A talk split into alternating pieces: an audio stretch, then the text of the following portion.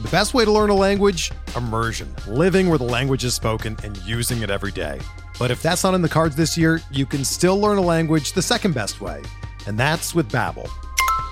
Be a better you in 2024 with Babbel, the science-backed language learning app that actually works. Don't pay hundreds of dollars for private tutors or waste hours on apps that don't really help you speak the language. Babbel's quick 10-minute lessons are handcrafted by over 200 language experts and help you start speaking a new language in as little as 3 weeks. Babbel's designed by real people for real conversations, and their tips and tools are approachable, accessible, rooted in real-life situations and delivered with conversation-based teaching so you're ready to practice what you've learned in the real world. Here's a special limited time deal for our listeners. Right now, get up to 60% off your Babbel subscription at babbel.com slash bluewire. That's 60% off at babbel.com slash bluewire, spelled B-A-B-B-E-L dot com slash bluewire. Rules and restrictions apply. There's no crying in baseball! No crying! And this game's underway. Into the windup in his first offering. Just a bit outside. There's a drive in a deep left field by Castellanos. It will be a home run. Oh my Sends God! deep to right field.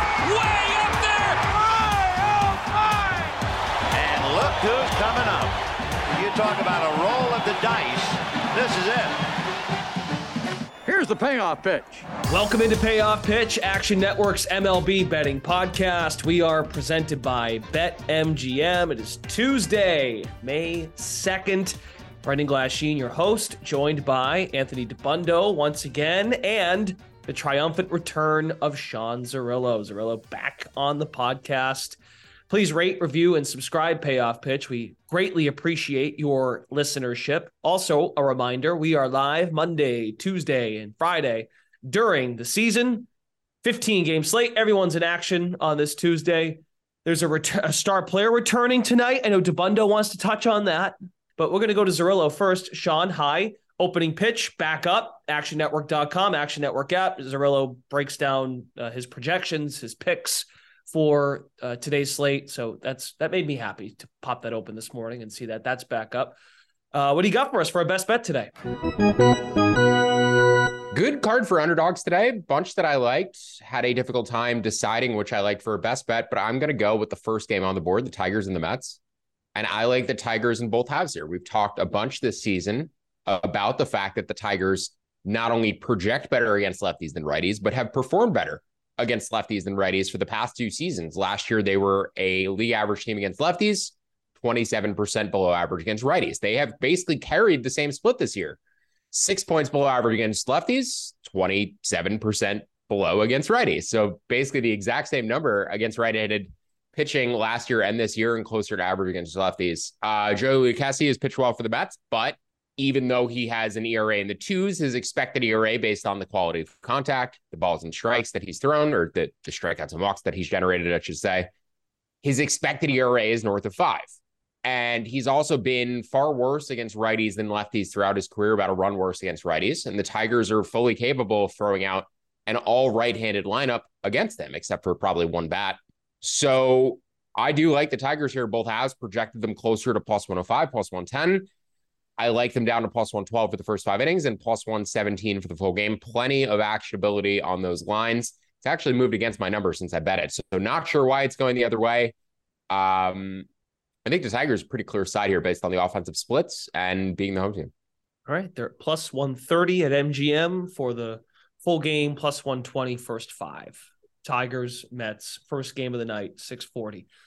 Dabbundo, best bet for Tuesday, please. Yeah, one more comment about Zerillo's thing is that they also had to play two yesterday, so they they used a lot of the bullpen. Uh, and Lucchesi has not really been going particularly deep. Uh, coming back from you know getting built up again off injury, uh, off Tommy John. So there is the concern that the Mets bullpen was heavily used yesterday. They had a bullpen game in game one, and then used pretty much all of their high leverage guys in game two. So a lot of bullpen usage for the Mets. And My then into travel overnight too. You know, it's that's that's not an easy day. Exactly. Yeah. So I am taking the over eight and a half. There's eight and a half out there. Um, you can also find a nine and even money. uh, and up to minus 105 on the Cardinals and the Angels over.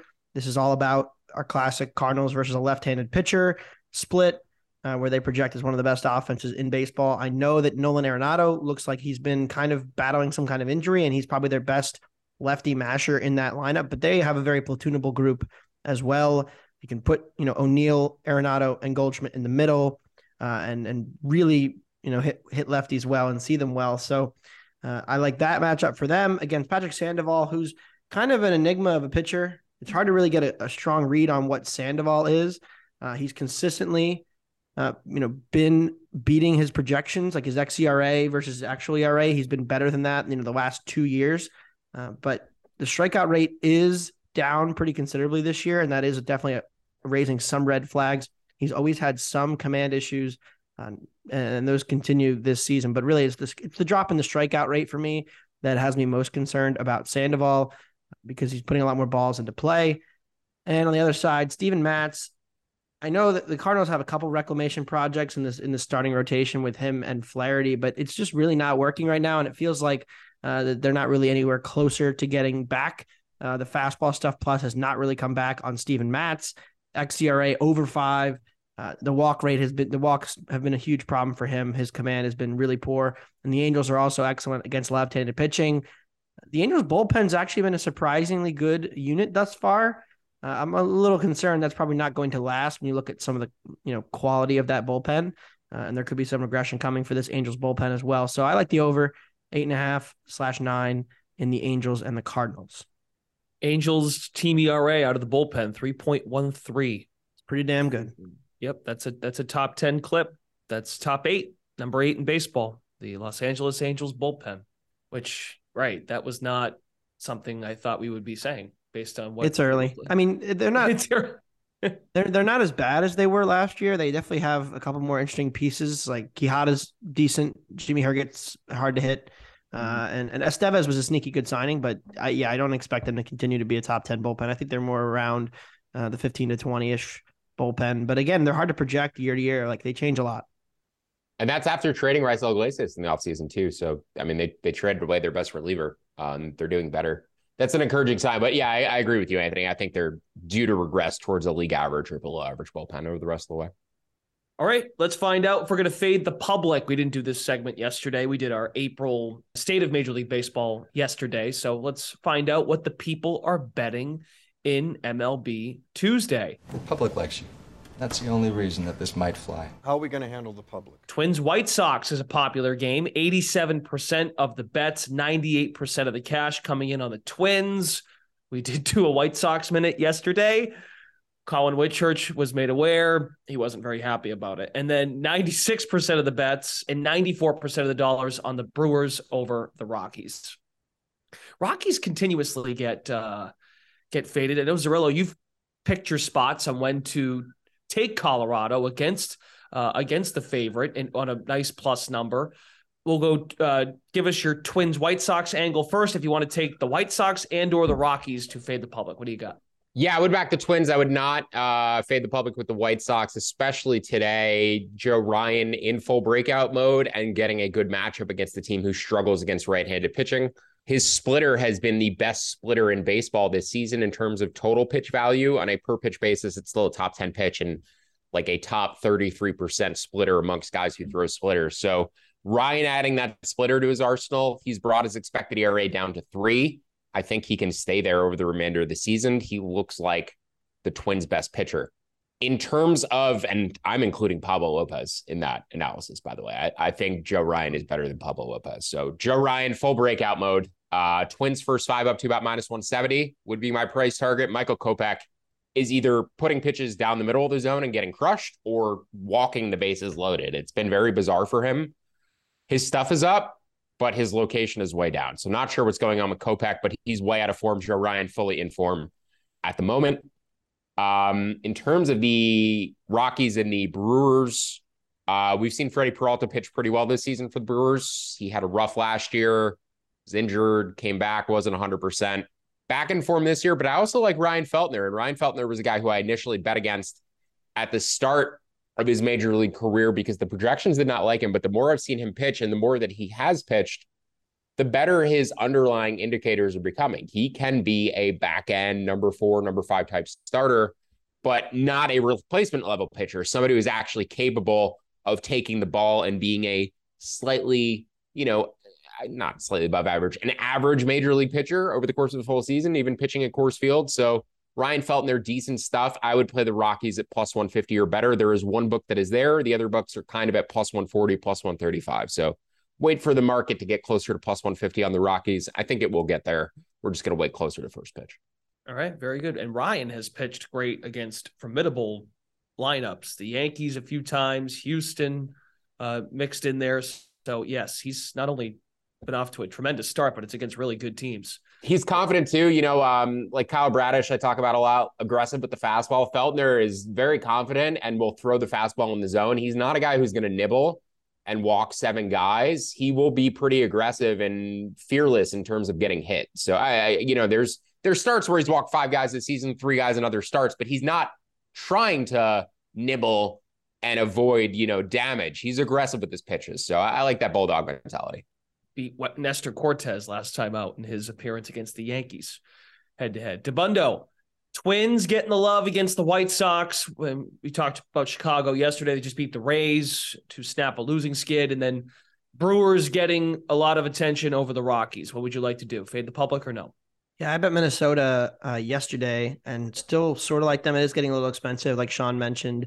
We talk about Joe Ryan. Uh, I think we talked about him last week, Brendan. We bet him uh, Cy yep. Young. That's right. Uh, 30 to 1? 40 to 1. 40 to 1. Uh, I found, found a 40 on him uh, after the good start. Sean mentioned the splitter. There's only uh, there's less than 15 pitchers that have three pitches that register 110 or better by Stuff Plus in starters in all of baseball. Uh, and Joe Ryan is one of them. So, you know, clearly having that third option, he's a very fastball heavy guy to begin with, but has the splitter for the lefties, the slider for the slash sweeper for the righties. Uh, he's been a very effective pitcher, and I think he'll continue to do that. Uh, I like Ryan a lot more than Kopech. Uh, Kopech is first uh, percentile barrel rate. He's been barreled 23% of his batted balls have been barreled, which is uh, very alarming. I don't expect that to continue, but that's over 74 batted ball events. So we're not talking a tiny, tiny sample uh, for a pitcher to have that high of a barrel rate. And that's the reason his xERA is up over nine. So uh, I, I bet the Twins, and I'm happy to uh, lay the juice there. Uh, and then uh, the other matchup don't have a ton on it. So I will pass on that one. I going to say with Kopech, typically early in the season, when you see that ERA over seven, the expected ERA, expected metrics are like 4.55. His expected ERA, as Anthony said, is nine. He should be even worse than he's been already. I believe he's given up eight home runs in five starts. It probably could have been more based on where he played, the wind. Uh, Kopech has been awful, probably been the worst pitcher in baseball to this point this season.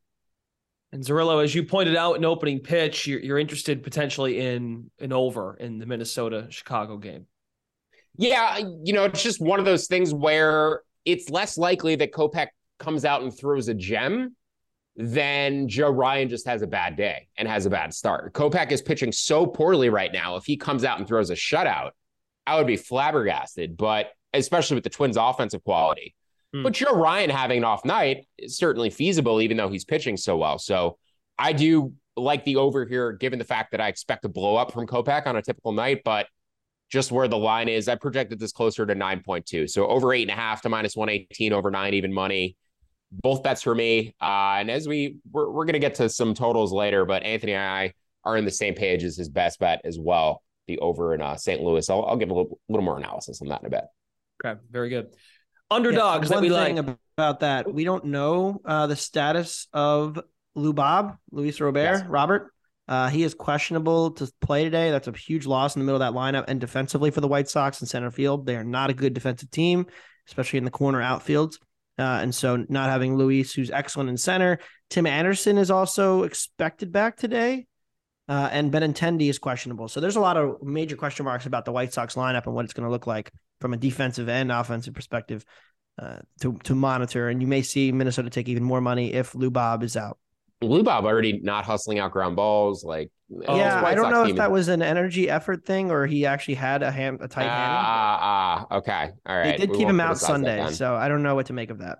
Yeah, but I mean, this White Sox team in shambles. Romy Gonzalez still on the major league roster somehow. Dropped a fly ball yesterday, two days ago. Uh, arguably the worst regular that I've seen get over 20 games in a major league season in my lifetime. In my lifetime.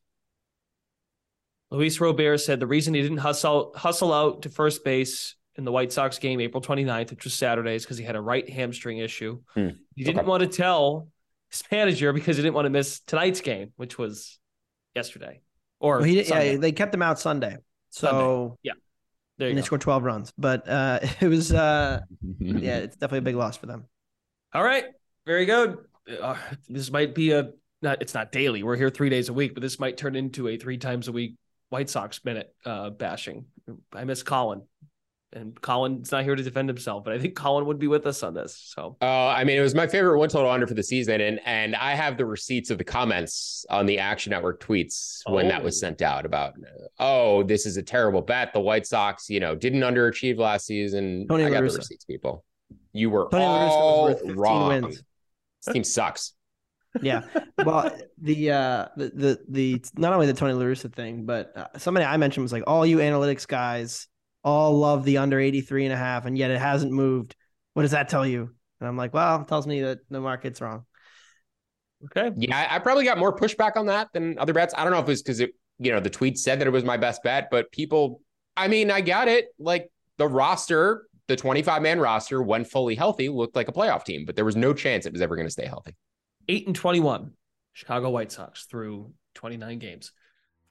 Baseball betting season is here, so get in on the action with the king of sportsbooks. Sign up with BetMGM using bonus code ACTION and get up to $1,000 paid back in bonus bets if your first bet doesn't win. Visit BetMGM.com for terms and conditions. Arizona, Colorado, Illinois, Indiana, Iowa, Kansas, Louisiana, Michigan, Mississippi, Nevada, New Jersey, New York, Ohio, Pennsylvania, Puerto Rico, Tennessee, Virginia, Washington, D.C., West Virginia, Wyoming, or Ontario only. Must be 21 or older to wager, 19 or older in Ontario. New customer offer. All promotions are subject to qualification and eligibility requirements. Rewards issued as non withdrawable free bets or site credit. Free bets expire seven days from issuance. Excludes Michigan, disassociated persons. Please gamble responsibly. Gambling problem? Call 1 800 NEXT STEP in Arizona, 1 800 522 4700 in Colorado, D.C., Kansas, Louisiana, Nevada, Wyoming, or Virginia, 1 800 270 7117 for confidential help in Michigan,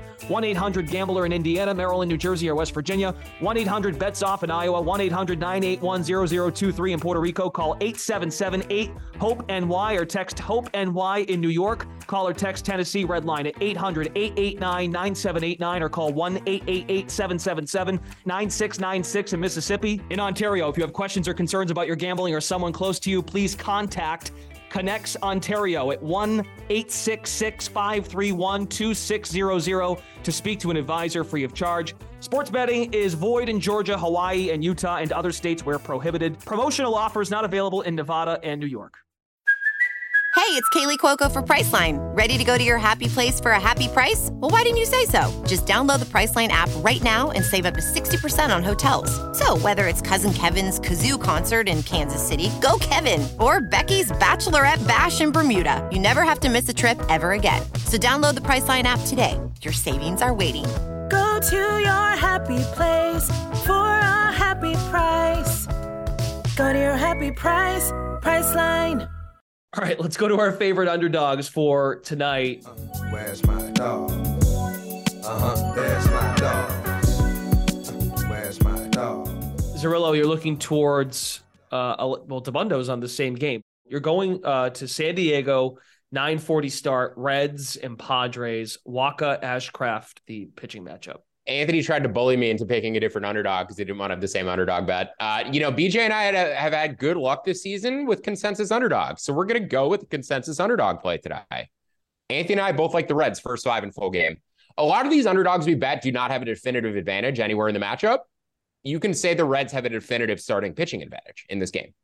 Oftentimes, I'm like, favorite has the starting pitching advantage, bullpen advantage, offense advantage, but I like the underdog down to this number. Well, we actually get to back the better starting pitcher here. Graham Ashcraft, compared to his teammates, Lodolo, Hunter Greene, not going to get you nearly as many strikeouts. And the Reds have been a bottom five defensive team for the past three years. They are awful defensively. Remember when they tried to Eugenio Suarez at shortstop? That shit was hilarious. but they're still terrible defensively. And Ashcraft, who has a 55% ground ball rate, is going to continue to get hurt by his defense. The Padres, conversely, better offense, better defense, better base running, better position player group, better bullpen behind Wacha. But Michael Wacha this year is expected ERA about a run and a half higher than what Ashcraft is doing. I do like the Reds quite a bit here. The number has moved down, but still within range of my price target. So plus 134 first five, plus 145 full game. And then also the under, uh, even though I'm low on Wacha, temperatures are going to be in the high 50s here at first pitch in San Diego. Normally 60s, 70s. Nine mile an hour is blowing in from left field is the wind. So I made this closer to eight. Would bet the eight and a half to minus 106, but certainly prefer the Reds as the underdog side total. That's fine. Would just bet the Reds. And Dabbundo, your underdog play is also an angle on Cincinnati. Same bets. First five full game. Uh, Michael Wacha's fastball is one of the worst in all, all of baseball so far this season. Uh, and I don't really think it's going to be uh, making a comeback. If you look at some of the, the people he's listed around, Austin, a bunch of soft tossing lefties, Austin Gomber, Kyle Freeland, Noah Syndergaard. Uh, those are the fastballs that he's down. Zach Plesac. Uh, so he's in comparison with Luis Cessa. Uh, it's a it's a really bad list of people that you want to be named with for fastballs, and uh, it's getting hit much harder this year. His his peripherals are about the same, strikeout minus walk, uh, to last season when he was a perfectly capable pitcher, but he's just getting hit harder this year. Uh, and I think that you know the reason for that is that his fastball is getting squared up more, and you can see that in the numbers. So the Reds uh, are are very bad. They're a very bad baseball team. I try not to bet them often, but with Ashcraft, who has one of the best cutters and slash slider combinations in all of baseball, I think it's a good matchup uh, for the Reds. So I took them in both halves. Actually, the Padres took a lot of money last night overnight, and then it's come back down this morning. So uh, definitely some market love for the Reds this morning you, you said a phrase that I can't bypass. A bunch of soft tossers like Noah Syndergaard. That just that just sent shivers up my spine. I, I can't believe that's how far he has fallen. That we are now grouping him in with guys like Austin Gomber in terms of being soft tossers. Poor the, Noah. the uh Kenta Maeda's down there too. He's in that group now. He's got the worst fastball. Yeah, like you said, He's 93% of the dollars on this game are coming in on Cincinnati. So Ask, oh, actually, I meant to ask you guys this in sort of the recap. And Zerillo, you may have touched on this last year. Is there a reason why? I, I think I might know why, but I don't know exactly why. When you do first fives, do you ever consider run lines? First yeah, if um, I, oftentimes if I project a first spot, it's it's when they're close, when it's close to pick them. So usually, if I take make a team like minus one hundred five, and I can get like a plus one fifteen or plus one twenty, I can also get like a even money plus a half a run. And if I think the wrong team is favored and I can get the plus half a run at a good price, I usually take it because it's very likely to end in a tie in the first five innings. But I'm getting the plus half on the team that I think should be favored. So. But you you would only do it when you get the plus, not the minus. Yeah, I uh, I almost always take the plus. Uh, you if if yeah, I would say the the times that I'm betting spreads, 90% of the time it's taking a plus. Very rarely have I laid the half run with like a huge money line favorite that I just didn't feel like laying the juice that day. But more often than not, I just eat the juice and bet the money line, take the push. Bundo, you have anything to add on that? I was just curious because I know we not particularly. I mean, if it's a extreme, you know, like a like a I think Mason Miller's first start, I took a plus a half against the Cubs, I think it was. Um, where you could get like even money on the plus a half. And Oakland first five was like plus 140. Mm-hmm. Uh, that was a situation where I took the plus a half. I think only in extreme bullpen splits, I'll just probably uh, you know do what Sean does and split the first five full game.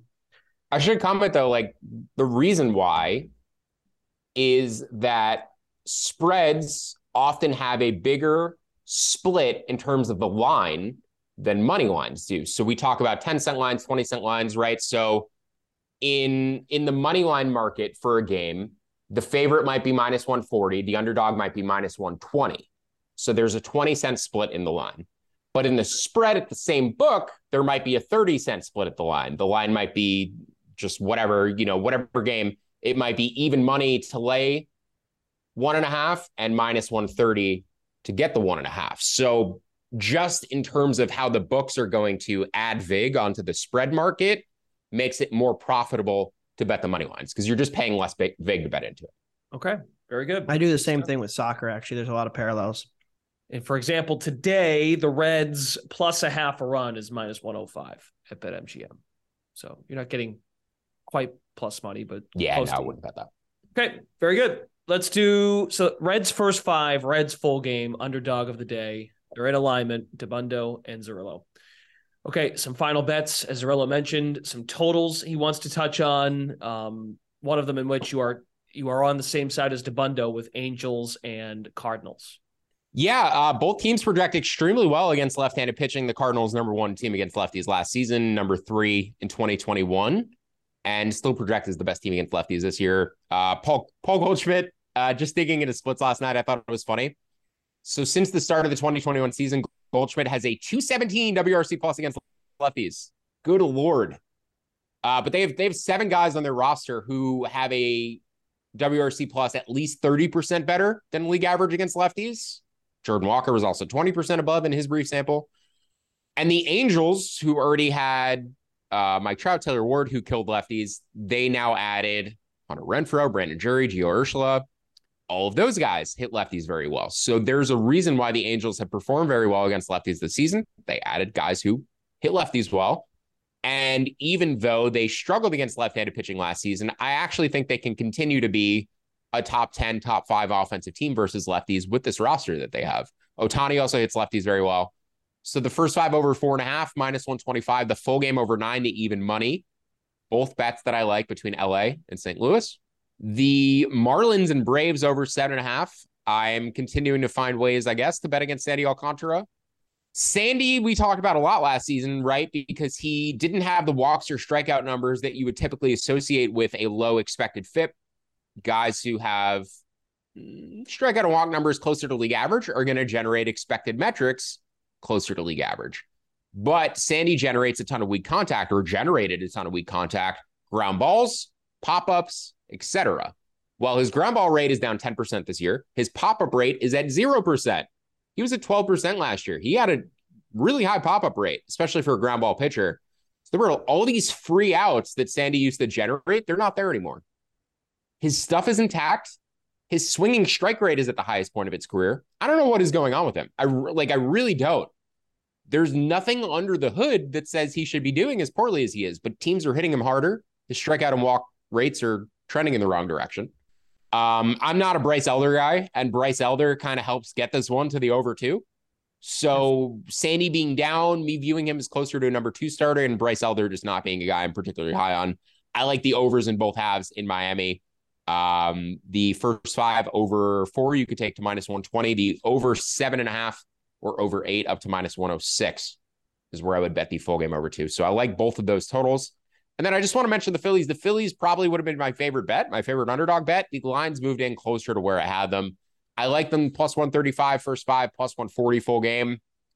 Matt Strahm has been good to us this season. He's in good form right now. His velocity is starting to dip the more starts he's taking, which is a bit concerning. And also, even though Bryce Harper is in the middle of the Phillies lineup tonight, did not have a single rehab game. I don't really know how well prepared he is. And coming off of elbow surgery, elbow surgery, Tommy John surgery, uh, it's very likely that he sees a power decline for the remainder of the season. So, kind of projecting Harper where he was last year. I don't think he's going to be as good as that out of the gate, but still see an edge on the Phillies. So, as I said, plus 135 first five, plus 140 full game. If it gets there, you can bet it. Just it's moved down since last night. All righty, very good. And I'm curious when the market might correct itself on Sandy Alcantara if indeed it does not go well again tonight. Now he's got to. It ne- it never did last year, Brendan. We we bet Sandy throughout the year last year, and but he was good last year. That's what I'm and saying. he, he was good last year, but the, you know it was it was the underlying indicators thing, right? Where I think I think people who factor in the stuff as I mentioned, expected FIP, the you know the under the hood metrics, they said he was due to regress, and he never did. But I kept saying he wasn't going to because of the weak contact stuff. Well, now the weak contact stuff is gone. Yeah. And the metrics are trending in the wrong. I mean, literally, like ground ball rate down 10%, fly ball or infield fly ball rate down 12%. That's a huge chunk of batted balls that were previously killed by the defense. So, yeah, there's something off. Um, but I, I think The reason is that the market was already expecting this and it finally happened, but I don't necessarily think it was justified that they were waiting around for it. So, so you think the market has caught up? You think it's right in terms of yeah, totals? I, I haven't shown an edge going on or against him all year. I think it's been right. Uh, but I do think the totals, uh, the totals maybe been a bit low potentially because I don't know. I, I you know, I bet a lot Oh, of. Marlins overs. You're talking and they about suck money you're talking offensively. about- maybe it's you're just talking about like money something line. with the Marlins where I I'm too high in their offense. I got you. Um, but it, it's not something I'm betting consistently. It's, it's this. There's definitely a reason it's on the Sandy start, and there's other Sandy starts I bet overs this year. I got you now. But you're talking yeah, about I, I think there's a couple things, right? So I guess my question is, the, the first thing that we have to get to is like, do pitchers control BABIP, and how much can they control BABIP? Is like the a really big question, and and obviously like Sandy was the was an outlier last year, and you can make the saying, well, you know, he's probably not going to continue to do that forever, uh, and whatnot, not not not. He could just be getting unlucky with. the- You know, like it's the opposite in this season, but Yeah. I think what Sean mentioned about the peripherals is concerning. Like, you can be an elite pitcher if you have elite BABIP control at 23% strikeout rate, but once you're getting down to 20, it's just there's no there, there's not enough room to to outrun that, I think, and that's what Sandy's running into. And now he's walking more guys. I mean, his walk rate's up over 7%. So you're putting more traffic on the bases, you get unlucky one or two times. Uh, I have faded Sandy a couple times. The, the Phillies tagged him for 13. Uh, and then he's now had back-to-back starts against Bryce Elder, who I know Sean and I are not high on stuff plus hates. Um, and he's a very soft tossing righty, uh, throwing in at 90 miles an hour. So kind of a junk baller pitcher. This is the second straight start he's going to make against the Braves. So there's uh, immediate familiarity there. And this is the second straight start he's going to make against Elder. Uh, and I always like backing uh, the, the hitters the second time they see a guy in a week. Uh, we've had a lot of those outings this season already. Uh, and that game did go over. They hit Elder pretty hard. Uh, and Sandy or Elder gave up, I think it was three solo shots, and then and then the bullpen for the Marlins blew the game after Sandy was pretty good for the majority of that one. But uh, that was over eight, closed eight and a half. Now you switch the ballpark, you go to Miami down to seven and a half. Still think it's a little too low. So I agree with Sean. I'm on the over. Uh, happy to fade Sandy. I just think that you're seeing the the limits of how good you can really be with a 20% strikeout rate. And then I guess the other thing is how have you adjusted your projection on Sandy? Because I know we've talked about this. Maybe it was like four weeks ago now um, that you thought Sandy was a somewhat depleted or downgraded pitcher. If you've downgraded him in in hindsight, wouldn't the market have also done the same? Yeah, I mean, as I you know, as I continue to factor in 2023 data, he's slowly moving down. So coming into the year, I probably had him as about a wherever his expected ERA finished last year, about 2.6. 2.9. Yeah, so like below sub three. Now I have him at 3.6. So he's a number three starter at the moment. Also, the Bryce Elder I have at 4.4. Bryce Elder is like a borderline number four, number five guy. So San- Sandy is pitching like a mid rotation guy. Uh, you you sort of average his expected ERA last year with the number this year is a 3.9. So projections, preseason projections, bringing him down closer to where he was last year for me. But yeah, it's it's all trending in the wrong direction. And if you'd asked me the question a week ago, two weeks ago, I probably had him at 3.1. So we moved a full run over the course of a month. We went from 2.6 to 3.1, now 3.6.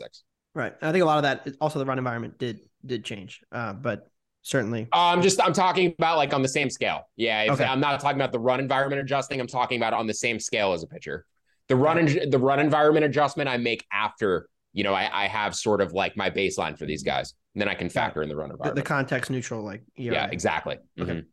Marlins are favored minus 135 full game, minus 145 first five with Sandy Alcantara on the mound. The team has lost each of his last three starts in the early part of the season, and the Marlins have actually been playing better baseball. So is he going to be the one that does them in? They've won four in a row. Yeah, they're above 500. They're playing well. Well, The that's the irony of all this, right? Is that he was a big reason why you wanted to watch the Marlins. Yeah. Yeah, and and the Pirates with Oneil Cruz. The Pirates are killing it without Oneil Cruz. Like, what is going on? yeah. the best players on these awful teams are doing giving them nothing and they're having their best seasons in a long time it's fun uh but yeah i really wish oneil was there seattle central would be so much more fun right now Pirates they have Connor Joe. They don't need they don't need Oneil Cruz. Jack Suwinski. and you know they have, they have the brother of an nfl first round draft pick uh so they're they're in good shape Cameron Smith and Jigba.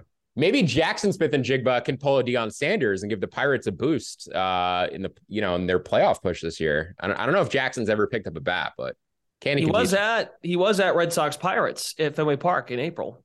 Watch his brother play because I think he was on a visit in Foxborough. He's an elite athlete. Just give him a bat. I'm sure it'll be fun. Yeah.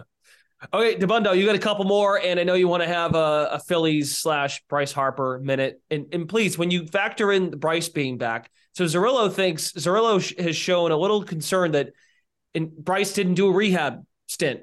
How long is it going to take for Bryce Harper to get back into mid-season form? A month. All right, so that's not I, good. I think that's reasonable. I- Like people forget because he went so insane in the playoffs and, and was ridiculous in October. Bryce Harper was hitting like 200. I don't have the exact numbers in front of me, but he hit like 200 with like a 75 OPS plus or WRC plus. Uh, after returning from injury, he broke his thumb on a on a fastball from Snell in July. Came back in uh, late August, uh, and he was not very good. He was awful all of September, and uh, then kind of found his swing in the first round of the playoffs and and found the power again. So you know, I'm expecting him to be bad. Bryce himself has said that he's going to be terrible. I mean, he was joking about it with Dave Roberts yesterday when Dave was like, "Why don't you sit out another week?" Uh, and he said, "I'm going to be terrible anyway. Don't worry." Uh, I think there is going to be kind of a nursing back into this uh, for Bryce. So, but but even besides that, this is the favorable split for the Phillies against a lefty and Urias. Favor uh, the worst split for the Dodgers against Strahm, who's also a lefty. Dodgers project much better against righties. And uh, the, fa- the the strikeout rates from Strahm, I can't ignore them. I mean, it's not like an overwhelming stuff guy, but he's striking out over thirty percent of hitters. Uh, and I know the velo dipped a little bit. They have been managing his pitches. Uh, they they they took him out a little earlier last start after pushing him two starts ago, so they are being very mindful of that. They have all of their high leverage guys behind uh, available to use to try to shut this game down. So I think this should just be closer. Uh, and I would probably bet this with or without Bryce Harper, just because the Phillies do have uh, a pretty solid platoon against lefties. They put Sosa, Bohm in there, uh, and uh, hit lefties decently well. Generally, Schwarber hits lefties well. So it's a, it's a pretty decently good matchup for them. Anyway. I just want to mention too when you when you factor in the uh, that Julio Urias also struggled in two WBC starts against Colombia and Puerto Rico, his line this season is pretty bad. He's gotten roughed up in back-to-back starts now. WBC walks and strikeouts are still good. He's just a weird guy.